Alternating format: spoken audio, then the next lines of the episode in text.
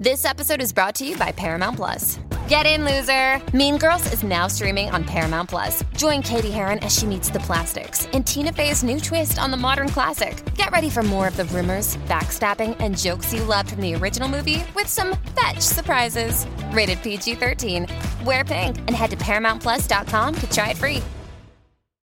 On the new podcast, American Criminal, you'll learn about the fraud, theft, and murder that marks the dark side of the American dream. Like the Menendez murders. Was it two greedy kids who killed their parents for money, or is there more? Listen to American Criminal wherever you get your podcasts. Welcome to the Inside Track, brought to you exclusively by Americana Rhythm Music Magazine. I am your host and publisher, Greg Tutwiler. We're talking today with Georgia native Pee Wee Moore, an acclaimed outlaw country singer songwriter who tours an average of 45,000 miles a year, performing an, an endless string of one night stands, honky tonks, festivals, and theaters. Welcome, Pee Wee. Hey, thank you. Man, that's a lot of road miles. Yeah, it's uh, it, it's definitely added up over the years. and I, I think um, uh, we traded a couple emails a couple days ago. You, you've been out at Sturgis, is that right? Performing? Yes, that's um, we did our eighth consecutive year out there this year, and uh, we did a, a little thing called the, the Dakota Territory Riders Festival. It's kind of a separate thing from Sturgis, but it still kind of ties into it. Yeah. Okay. That's cool. So you've been from Georgia to Tennessee to Texas, back to Tennessee uh, in your musical career. Tell me a little bit about that that journey for you and how you got started. Well, I, I grew up in uh, a little town called Fort Oglethorpe, Georgia, and it's it's just right on the border of Chattanooga, Tennessee, It's just right across five minutes maybe, if that. And uh, so I spent most of my time as a musician in Tennessee anyway, uh, starting out and Mhm. and just uh, had uh, had lived there back and forth between Georgia and Tennessee, and then uh, moved out to Austin in 2010, uh, just because I, you know, loved loved some of the music that came out of the the area, and uh, it was a great great experience for me, and I, I met a lot of good people and uh, a lot of good friends and contacts in the the business there, and kind of uh, ended up going back home because I was, I was uh, on the road just as much as I was anywhere else. So I, Mhm. I, I wasn't in Austin all that much. So tell me a little bit about your earlier influences, how you actually uh, got started in music to begin with. Uh, you know, I I grew up uh, listening to uh, to Waylon and Willie and uh, Johnny Cash and those guys from uh, my mom and my uncle. They were musicians and they were real big into the outlaw mo- movement and they uh, they played guitar and sang and wrote songs themselves. But uh, that, it really turned me on to that music back back when I was a kid and uh, just kind of it just stuck with me. And you you um, I, I'm assuming played during high school and, and, and got started in different bands uh, from there. That early Yeah. for you? Uh, actually, I, I started playing guitar when I was nine. Okay. and uh, I played in some in elementary school. We I had a band together, and it was, it was, Oh wow, we, cool. we kind of got together and did some jamming and just you know just played around and hmm at, at my my buddy's bedroom, and I think we did the talent show at the, at the elementary school in sixth grade. Just uh, been playing for a long time. Yeah. Okay. Um, the the style, um, uh, outlaw country, and and listening to, to some of your music, I, I hear even uh, honky tonk in there. Is that just a natural progression? The the the style that you play is that just comes out of your influence with family? How how did you how did you finally kind of settle in on the the uh, outlaw country Americana uh, genre for yourself?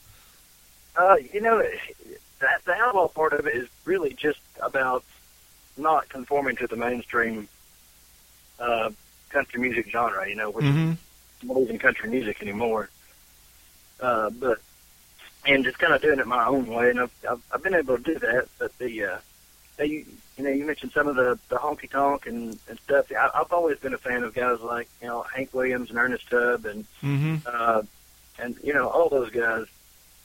But uh, you know, I, I love that kind of music, and and uh, you know, up into the '70s with the, the Willie and the Waylon, where they turned it a little bit, you know, Mm-hmm. and it, it just uh, the whole spectrum of, of real country music. I, you know, I love all of that stuff.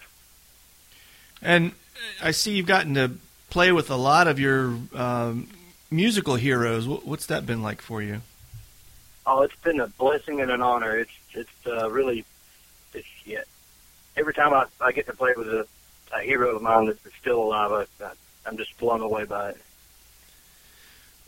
What are the what are the circumstances that have you know got you? I mean, I'm, I'm looking at the list here: Kris Kristofferson, uh, David Allan Coe, Ralph Stanley, Dwight Yoakam, Charlie Daniels. I mean, that that's just a the beginning of the list. What what is it that a lot of people would love to play with those guys? How how have you managed to find yourself in the right place to to be able to to uh, get on stage with those guys?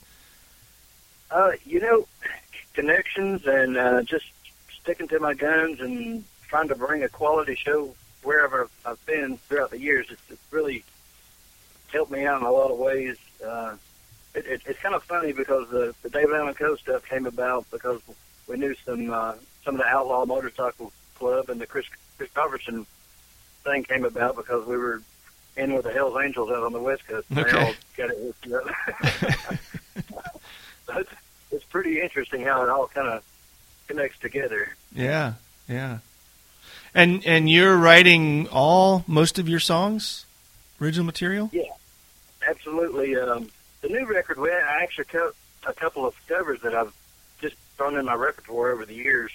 One is Georgia on the Fast Train that Billy Joe Shaver wrote, and I've I've been a fan of that one for years, and it's kind of got a special place in my heart because I'm a Georgia boy, you know, hmm born and raised. And then uh, the other song is uh, Thunder Road, which is a, a Robert Mitchum song that he'd written and sang in the movie, and he did the whole movie, directed the movie, produced the movie, the whole whole nine yards. But Mhm. it, it, it was kind of it was kind of a, a thing to me also because my granddad was a moonshiner and he he he ran it and got in a lot of trouble and all that other stuff. Yeah. Uh, tell me a little bit about the songwriting process for you.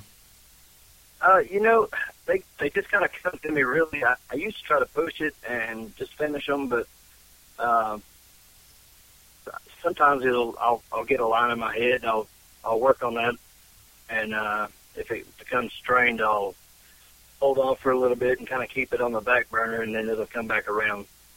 I, I don't usually try to push it. I just kind of let it flow pretty easy, naturally.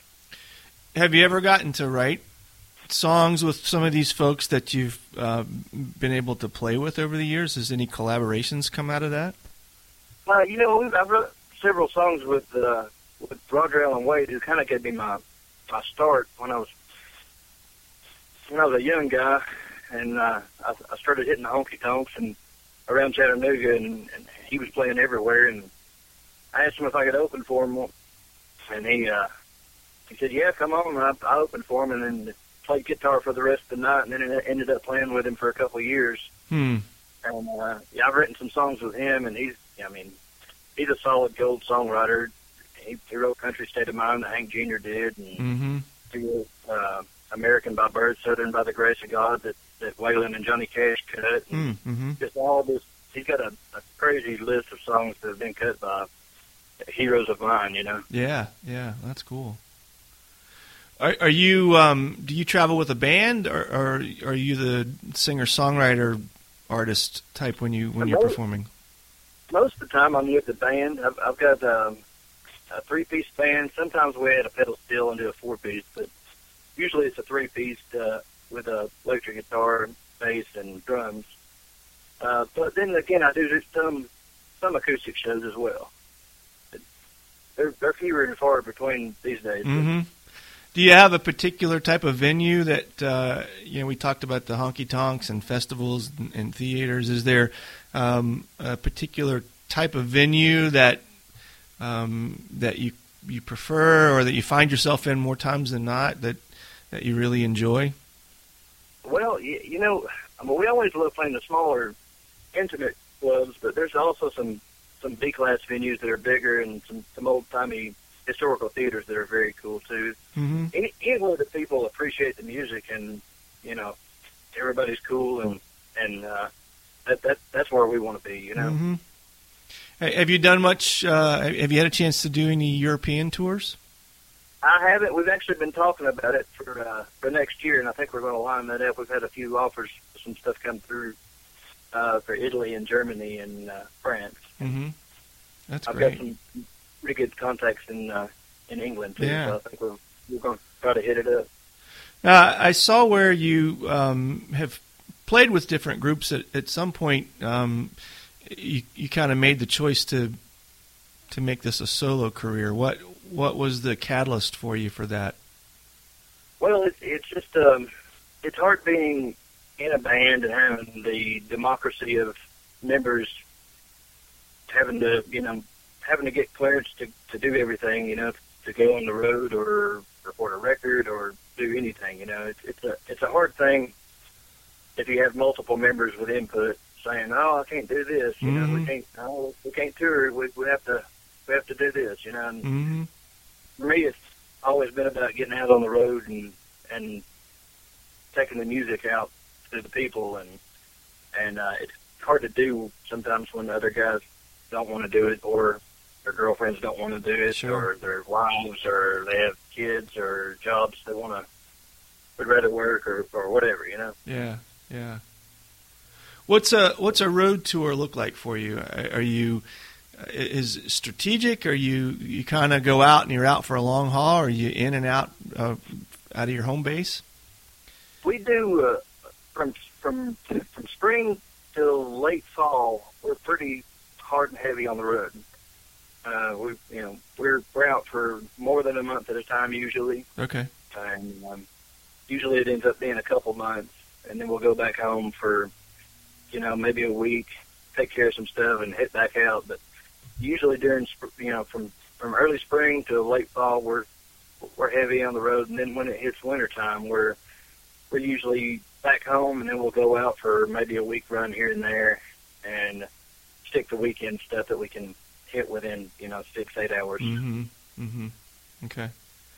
And and that puts you out. Uh, how many dates a year are you are you guys playing right now? I, you know, I, I've actually slowed down the last couple of years because we we started cutting venues out that were just kind of stops between places that weren't really working out for us. Uh-huh. And uh, I was doing around three to three fifty dates a year, Wow. About every day. And then, you know, you, as you as you play for several years like that, you learn that some of those venues really aren't working out for you. Sure. Yeah.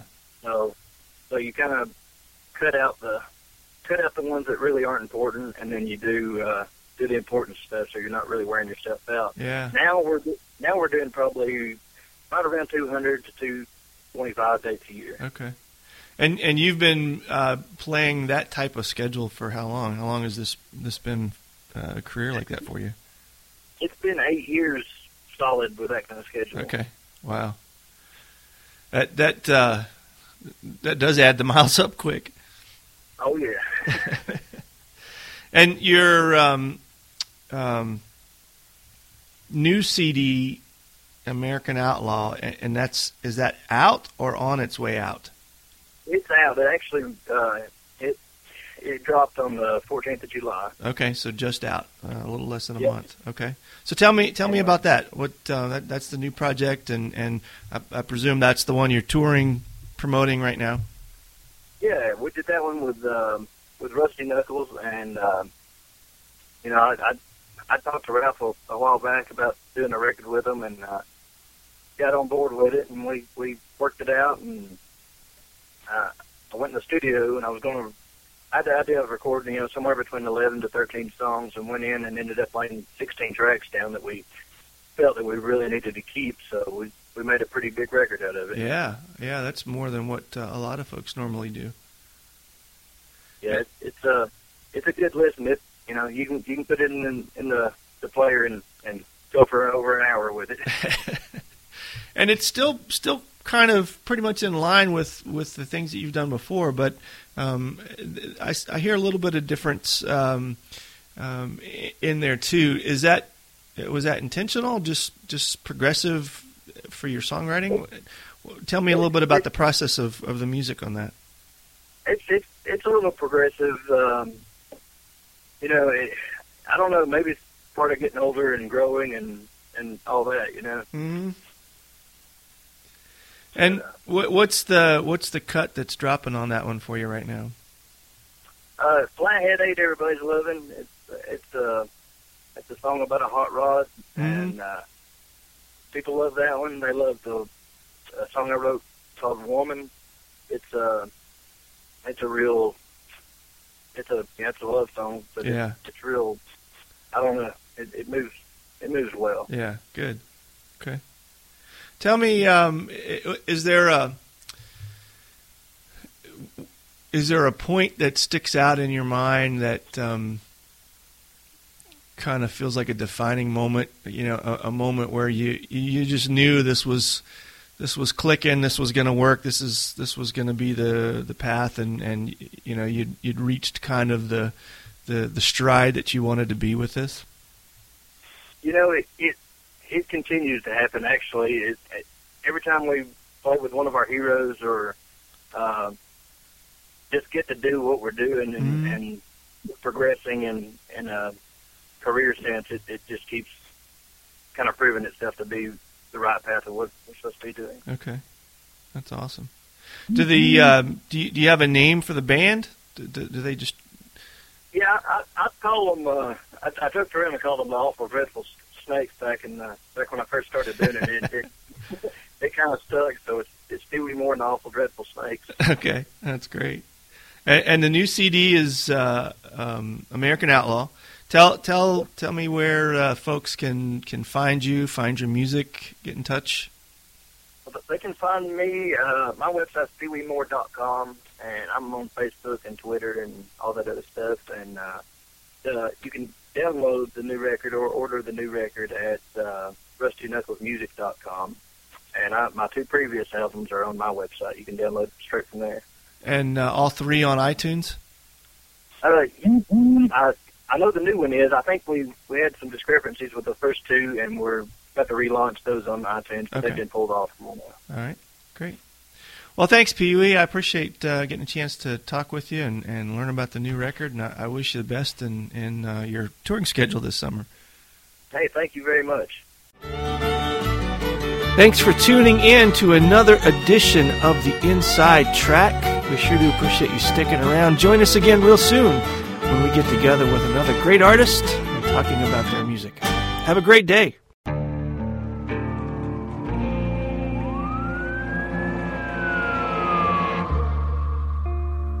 What would you do to achieve the American dream? The big house, the happy family, the money. 911, what's your emergency? Would you put in the hours? Would you take a big swing? What's the problem? What's the problem? Would you lie? Would you cheat? Would I shop? Would I shop? Would you kill? Yes.